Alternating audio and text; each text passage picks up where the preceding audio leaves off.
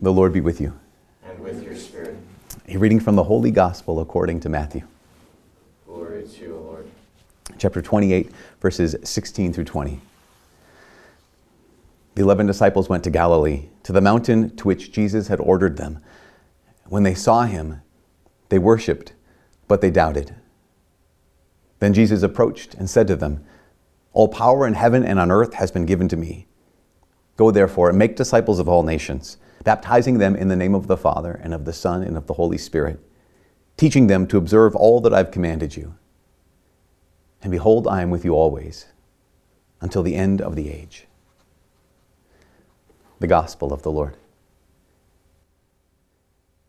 So, um, the other day, I uh, was outside because it was a nice day in Duluth. We got there one nice day, 2020. It was great. It was awesome. I was outside the whole day. Um, and um, I heard this big rumbling noise. I don't know if you guys heard it at all, but um, the campus has been pretty much barren uh, and no one's on campus. But there was this rumbling because there was maybe half a dozen, maybe eight or so of these classic cars that had like, muscle cars that had been completely fixed up and like they were just driving through campus like it was a parade or something. I was like, wow, that's amazing. Because if you're a car person, um, you might have this idea that like I want to have that classic car. I want to have that that you know uh, 1969 Corvette or that 1976 Chevy Impala. I don't know if they made those back then, but like the idea is like I don't I want to have that kind of car. That's the kind of car I want.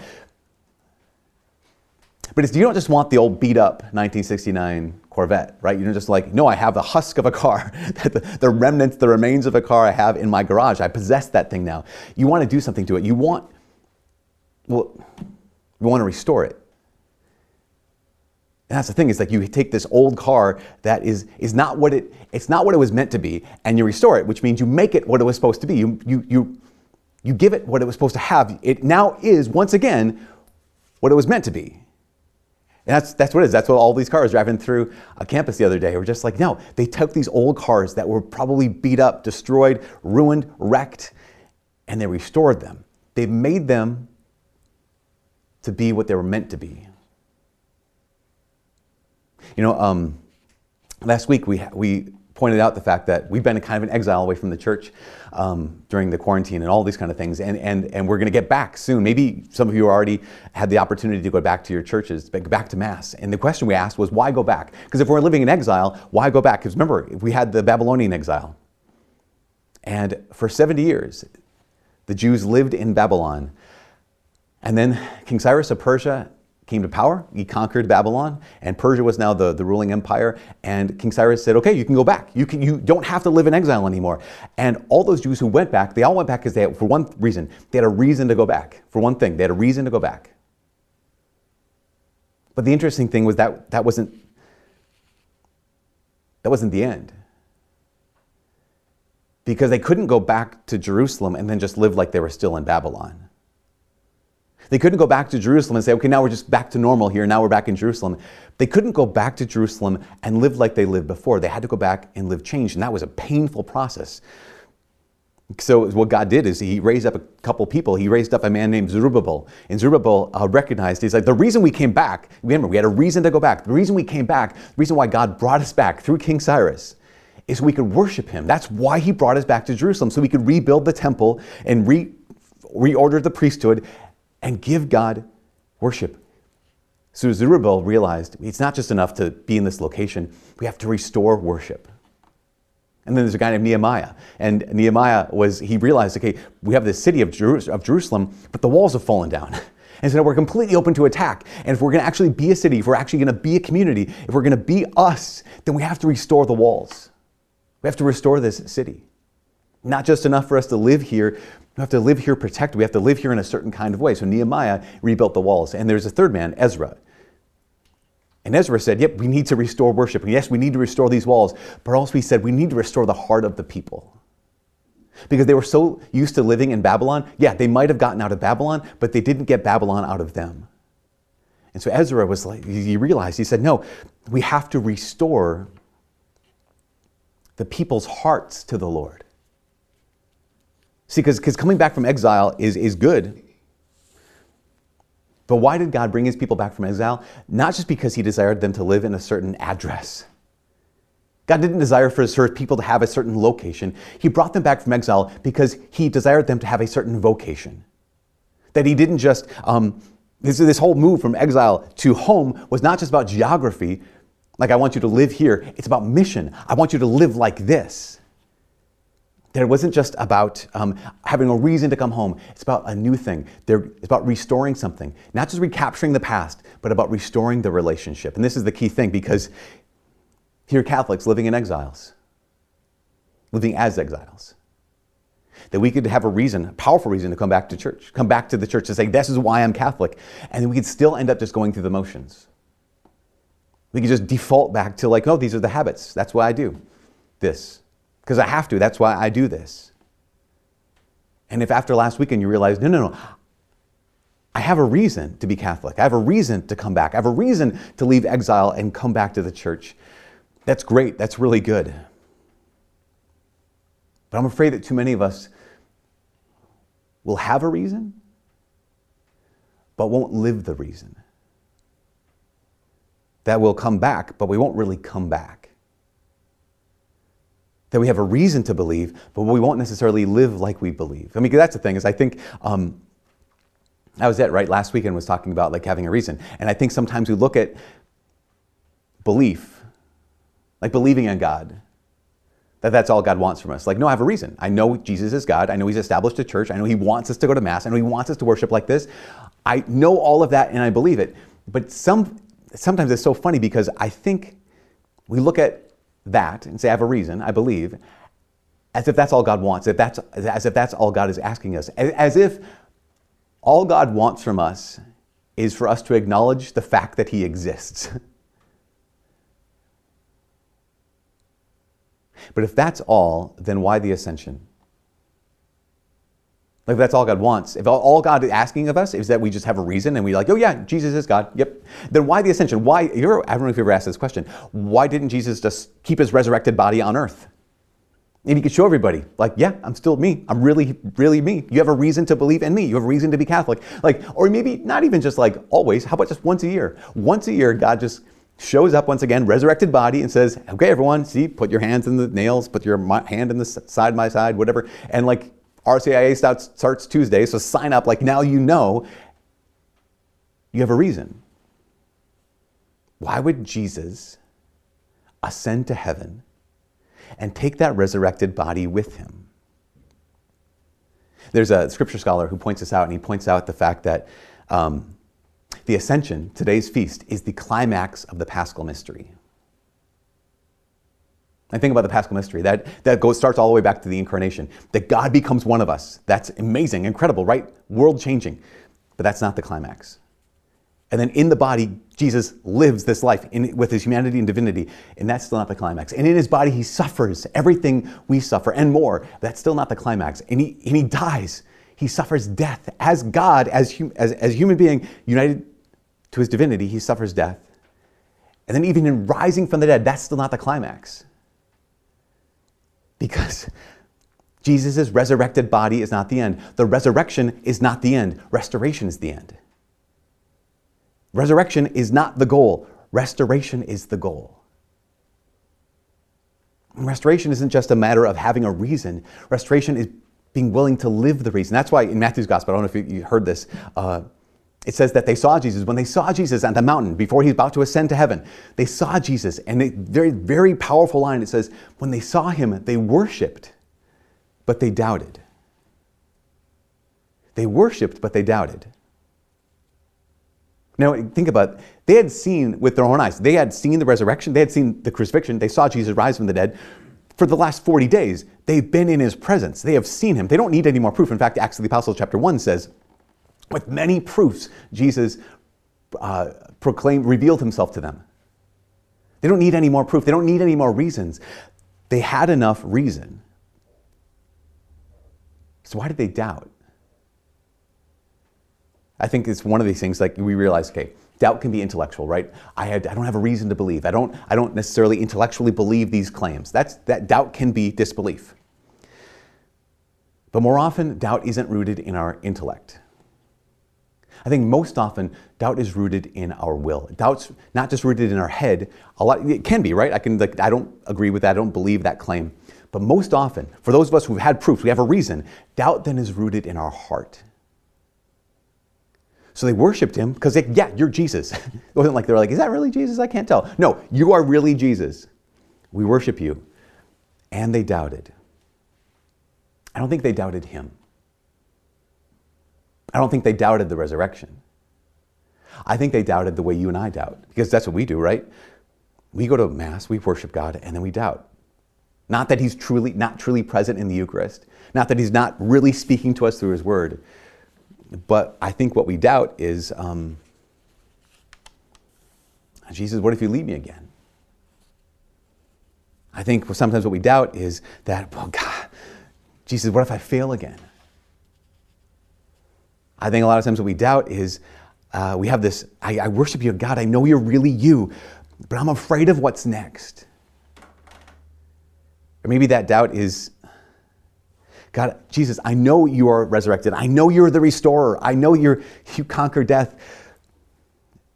But what if, like, my task, the task you've given to me, is too big for me?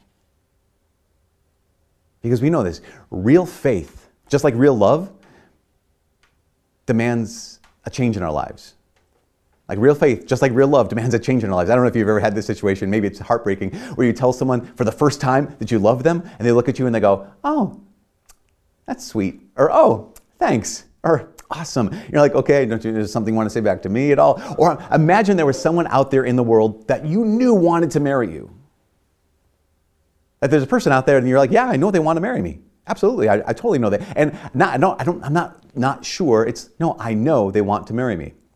I believe it with everything I have.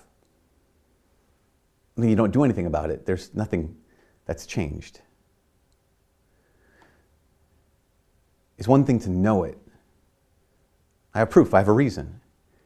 It's a whole other thing to live that reason. They worshiped, but they doubted. I don't think they doubted the Lord. I think they might have doubted themselves because Matthew's gospel and Luke's Acts of the Apostles, they are like they're kind of the same scene from two different perspectives, highlighting two different things. And what happens in in the Acts of the Apostles? The apostles know that resurrection is not the end. They know that resurrection is not the end, that God has more in store. That's why they look at him, they look at Jesus, and they say, Jesus, they ask this big question Jesus, are you at this point going to restore the kingdom? Because they knew it. It was not a mystery to them. They knew that resurrection was not the point. Resurrection was a point along the way to the point, and that point is restoration. So, Lord, are you at this point going to restore the kingdom? And Jesus gives this answer. First, he says, basically, it's not for you to know the times or seasons, what I'm going to do, what I'm going to do. But then he looks at them and he says, okay, you want to know if I'm going to restore the kingdom? He says these words He says, You will receive power when the Holy Spirit comes upon you and you will be my witnesses here in Jerusalem, throughout Judea and Samaria, to the ends of the earth. You know, if you were the, if I were one of the apostles, I'd be like, oh no, like what? Are you serious? Why? Because Jesus, they just asked him the question, God, the entire plan of salvation is restoration.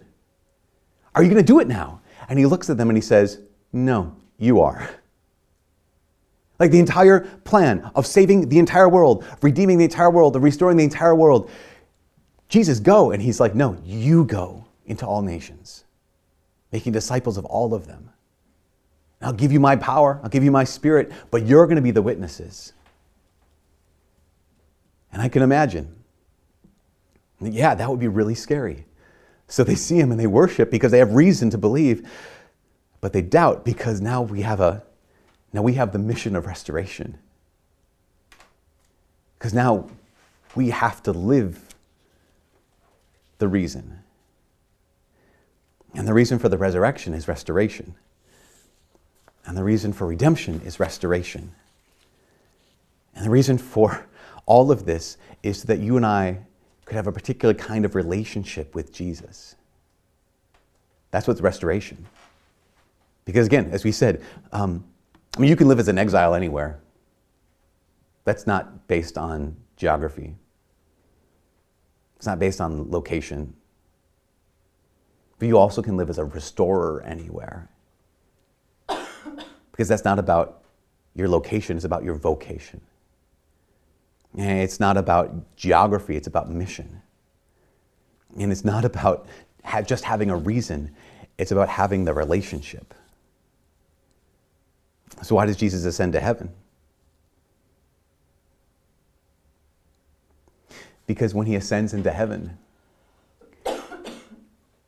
he can then, when Jesus ascends to heaven, he can then send the Holy Spirit. Jesus says that. He says, Unless I go, I can't send, I won't send the advocate. And you need that advocate. Why? Because you, you, have a reason. You need to live the reason. And you don't have the power to live the reason. So I'm going to give you the Holy Spirit. I'm going to send you the Holy Spirit. So I'm going to send to heaven in order to give you the power to be restorers yourselves. He is the restorer of the breach. He's the repairer of the breach. But he says, I want you to do this with me. That's the second reason. One is so he can go to heaven, so he can send the Holy Spirit. But the other is that Jesus ascends to heaven, and what does he do there? Scripture says he lives forever to make intercession for us. He lives forever to make intercession for us.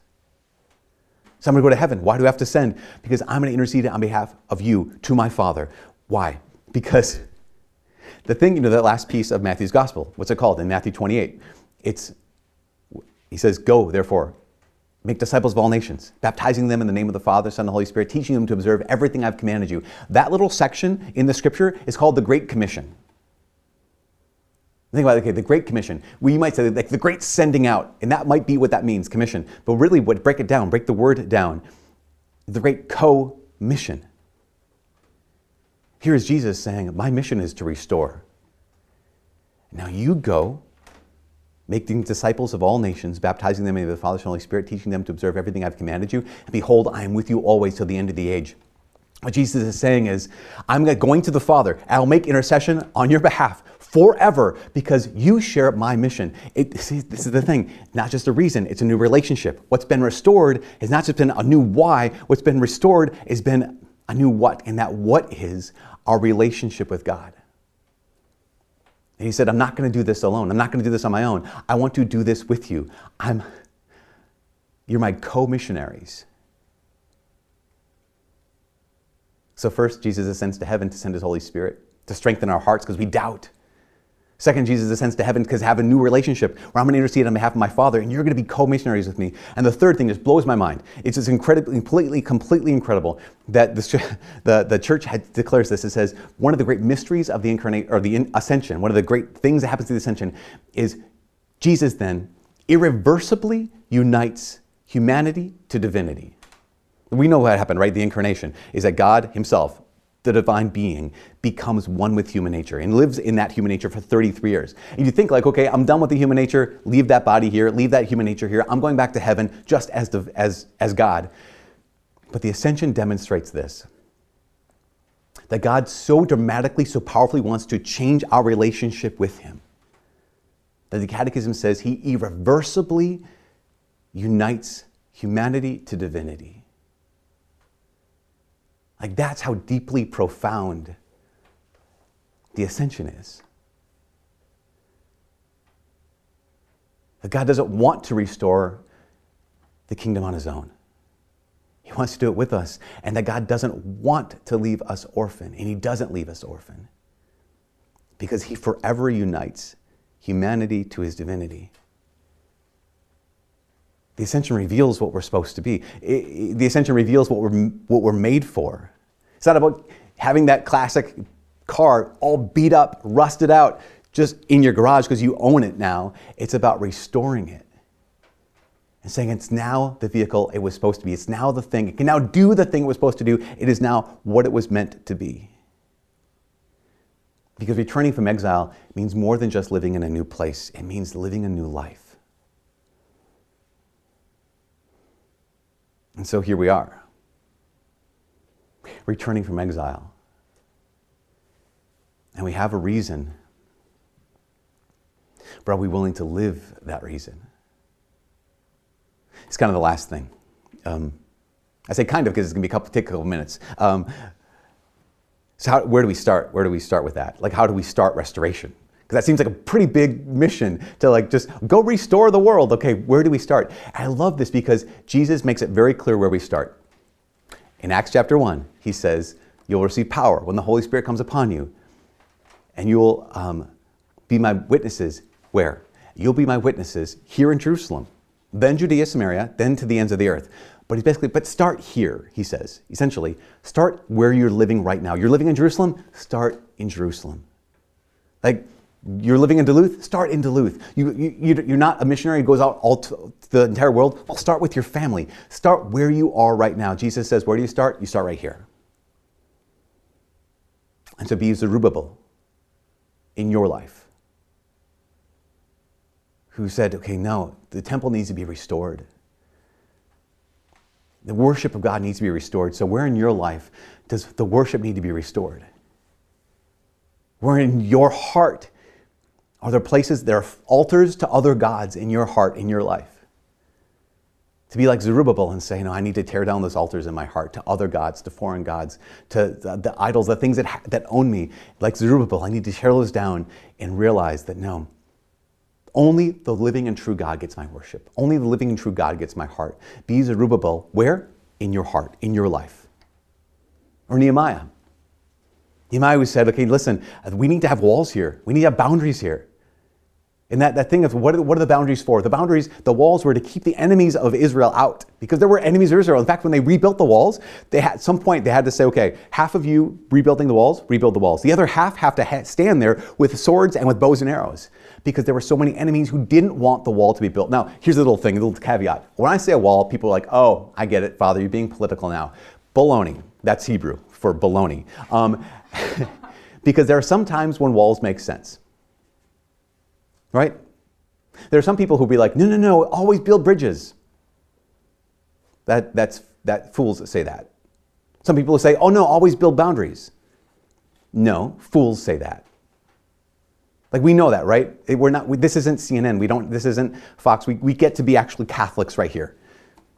We know there are times in our lives when it's important to build boundaries. There's times in our lives when it's important to build bridges. And that's the question. Like, again, not politically, not geographically, in your life and my life. In our families, we know this is true. We know this is true about our family relationships. There are some people who are like, mm, I need to reach out to them. I need to build a bridge with them. And there's other relationships in our lives, even in our families, where we're like, it's not helpful. This is not a good relationship. This is not healthy. I need to build a boundary here. Because it's not a one size fits all. Always build bridges, always build boundaries.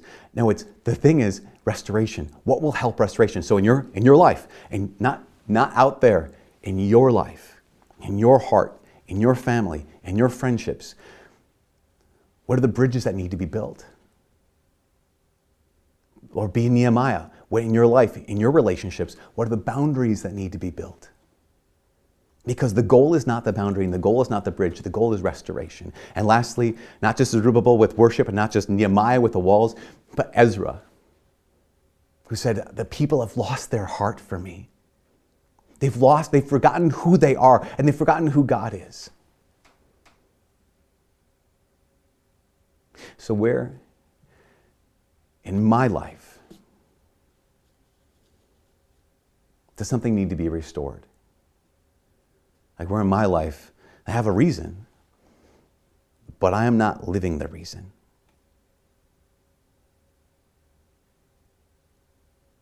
Because I, I'm afraid that too many of us will go back to Mass and will be the same.